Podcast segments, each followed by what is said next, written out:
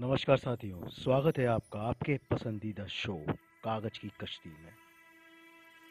मैं हूँ आपके साथ आपका दोस्त मनीष कुमार। कहते हैं ना, कुछ हैं हंसाते, कुछ हैं रुलाते। मनमोजी से इठलाते फुसफुसाते, ज़िंदगी के हर पल को बयां करती कहानियाँ। और आज की कहानी है कलेजे का टुकड़ा। एक छोटे से कस्बे में रहने वाले प्रताप साहब दिल के उदार दानवीर कहते हैं, कभी भी कोई उनकी दहलीज से खाली न लौटा। इनकी पत्नी सावित्री, भक्ति की मूर्त। यूँ तो ये एक शिक्षिका है, लेकिन साथ में सोशल वर्क भी करती है। जिस सरकारी स्कूल में ये पढ़ाती है, उसकी बहुत सी फंडिंग प्रताप बाबू करते हैं। राजघराने से जो ठहरे हैं। बरसों पहले की प्रथा थी, उसी को निभा रहे हैं। इनका एक लड़का। इकलौता लड़का चंद्र का सावित्री, सुनते हैं, चंद्रकांत अब बाहर पढ़ने जाने की जिद कर रहा है। मेरा मन नहीं करता अपने कलेजे के टुकड़े को दूर करने का। प्रताप बाबू, सावित्री मैं बात करूँगा चंद्रा से कि विदेश ना जाए। मेरा जी नहीं लगेगा उसके बिना। मानो मेरी ज़िंदगी में सांसों की तरह है मेरा चंद्रा। प्रताप बाबू शाम को खाने के समय चंद्रकांत से अपनी और सावित्री की इच्छा ज़ाहिर करती है। बेटा, तुम विदेश क्यों जा रहे हो? अपने देश में ही बहुत सी यूनिवर्सिटी है, वहाँ दाखिला ले लो। चंद्रकांत अटी था। जिद पे अड़ा हुआ। बोला, नहीं पिताजी, वहाँ का स्तर तकनीकी बहुत अच्छी है और मैंने अप्लाई भी कर दिया है। सावित्री की करुणा जाग वो फूट फूट कर रोने लगी। बेटा, तुम पर इसमें हमारे यहाँ है भी कौन? और हम दोनों? प्रताप बाबू की आँखें भी दम हो। गई बेटा, तू है तो ये सब कुछ है।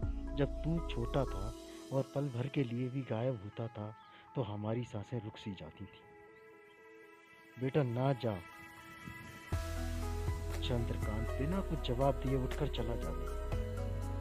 अगली सुबह प्रताप बाबू सावित्री चंद्रकांत के कमरे में जाती बेटा, हमने बहुत सोचा। ठीक है, अगर तू विदेश जाना चाहता तो सही। लेकिन फ़ोन ज़रूर करते रहे और ले पकड़। दोनों चंद्रकांत के हाथ में तोहफा थमा दिया। चंद्रकांत नींद से उठा हुआ तोहफा खोलता है, अंगड़ाइयाँ लेते हुए। खोल के देखता है तो उसमें टैबलेट निकलता वाह, माँ पिताजी। पर अचानक ये सब। बेटा, जन्मदिन की बहुत बहुत शुभकामनाएँ।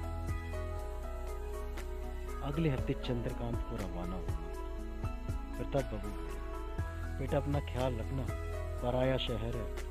थोड़ा संभल कर रहना। दिन बीते कुछ महीने। धीरे धीरे दो साल प्रताप बाबू ने पूरे कस्बे में मिठाई बंटवा दी।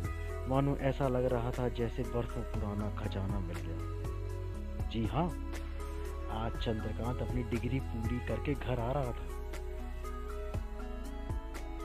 प्रताप बाबू बहुत खुश थे। अरे सुनती हो, दयाराम आ गया है। पीछे के बगीचे में ही व्यंजन बनाएँगे। तुम पीछे का दरवाज़ा खोल दो। आज की शाम, जश्न की शाम होगी। साबित जी हाँ हाँ खुला है और मसाले भी रखे हैं वहीं पर। पर मेरे चंद्रा के पसंदीदा गुलाब जामुन तो मैं खुद ही बनाऊँगी। पता है, जब वो छोटा था तो आप गुलाब जामुन लाते थे। तो ये हमारा चंद्रा कैसे इटला कर मना कर देता कहता था, माँ के हाथ के ही गुलाब जामुन खाऊँगा। चलिए, थोड़े काम पे लगते हैं। उसके आने का टाइम भी हो गया। है शाम के छह बज गए। प्रताप बाबू गाड़ी से स्टेशन पहुँच गए। ढोल नगाड़ों के साथ सेनाइयों की धुन, जिसका इतनी बेसब्री से इंतज़ार था वह प्रताप बाबू की नज़रों के सामने था। प्रताप बाबू अपने दिल के टुकड़े को इंतज़ार में इतने भावुक हो गए कि उन्होंने चंद्रकांत को गले से लगा लिया और फूट फूट कर रोने लगे।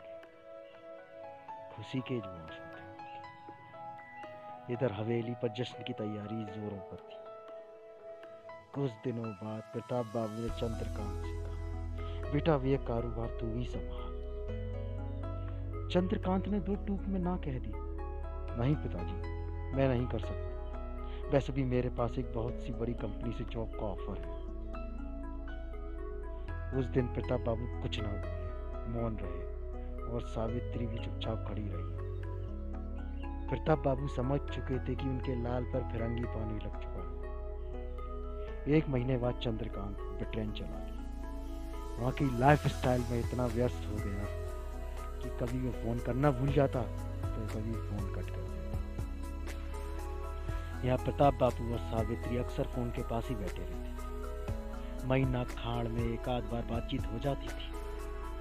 ऐसे ऐसे पूरे पाँच साल जब भी बात होती, चंद्रकांत बस एक ही चीज़ कहती, मैं काम में बहुत व्यस्त हूँ, फिर बात करता एक दिन सावित्री जिद पर अड़ गई और चंद्रकांत को वापस आने को कहा। सर्दियों के दिन थे, चंद्रकांत छुट्टियों में वापस आ रहा वो भी मात्र बीस दिन सुबह सुबह टैक्सी हवेली के बाहर आकर रुकती है। दया खुशी से चीख कर, प्रताप बाबू, माँ जी, छोटे साहब आ गए। प्रताप बाबू और सावित्री बाहर आते प्रताप बेटा तूने बताया नहीं, तेरा फ़ोन भी बंद आ रहा था। चंद्रकांत, पिताजी, वो क्या है कि फ़ोन की बैटरी चली गई होगी? आप परेशान मत हुआ करो। चंद्रकांत गाड़ी के दूसरे दरवाजे को खोलता है और झुककर किसी को बाहर आने का इशारा करता प्रताप बाबू और सावित्री दोनों की आँखें गौर से, मैम को एक छोटे से दो साल के बच्चे को देखकर स्तब्ध रहे। दोनों को कुछ समझ नहीं आ रहा था क्या कहे तभी चंद्र माँ, पिताजी, ये मेरी पत्नी है। पाँच साल पहले मैंने ब्रिटेन में ही से शादी कर ली थी और ये है आपका पोता युवराज। इकलौते लड़के की इस करामात पर प्रताप बाबू को गुस्सा तो आया, पर छोटे विराज को सावित्री के सीने से लगा देख प्रताप बाबू का पूरा गुस्सा ठंडा एक दिन चंद्रका बाबूजी, मैं कह रहा था कि अब यही कुछ करता हूँ। सिंड्रेला भी तैयार है। पिताजी, वो अपनी ज़मीन है ना, वहाँ केमिकल फैक्ट्री लगाना चाहता हूँ। बाबू गुस्से से, बेटे, ये ज़मीन हमारे पूर्वजों की है। इससे हमारे गाँव के लोगों को अपना पेट पालते हैं। ये संभव नहीं हो सकेगा।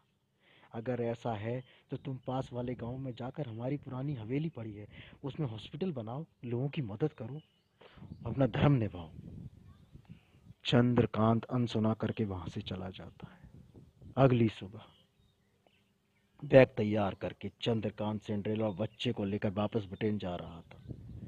माँ ने खूब रोका, लेकिन वो ना माना। सावित्री रो रो कर बिलक रही थी। सुनिए रोकिए इसे, मैं इसके बिना नहीं जी पाऊँगी। प्रताप बाबू बोले,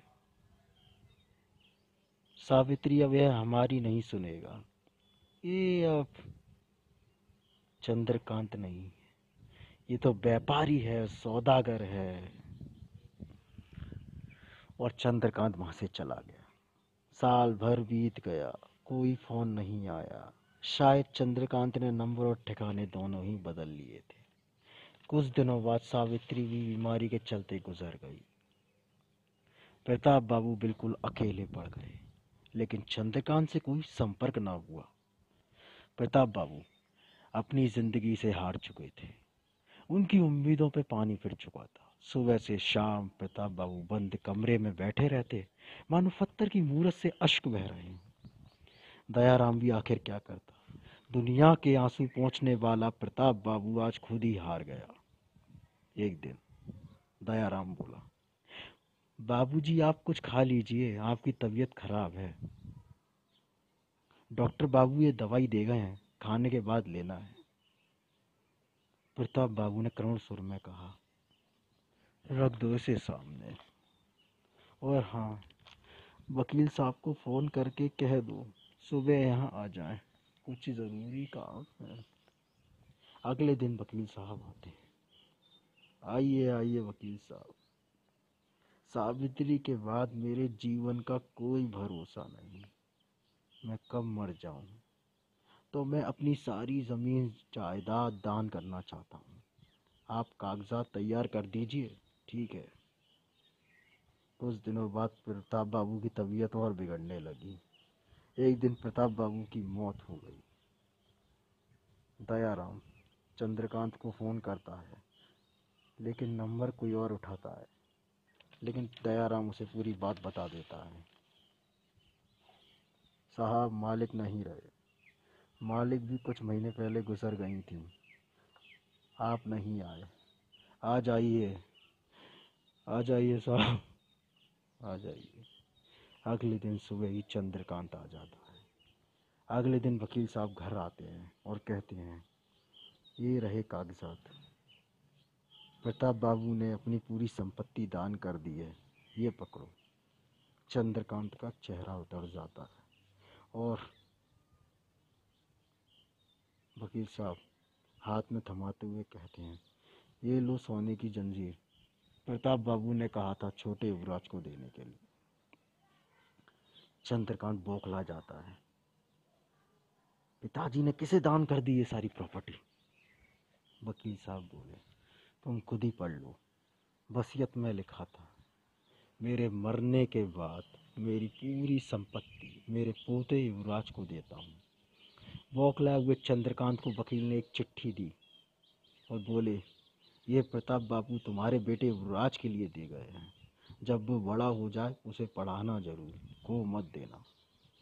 चंद्रकांत पत्र खोलकर पढ़ता है, उसमें लिखा था, मेरे प्यारे बच्चे, शायद तू मुझे अब कभी ना देख पाए, लेकिन हाँ तू अपनी माँ बाप की नज़रों के सामने ही रहना, उनकी उम्मीद को बेकार मत जाने देना, शायद जो तेरा पिता ना कर सका, तेरा दादाजी, प्रताप बाबू। हाँ दोस्तों।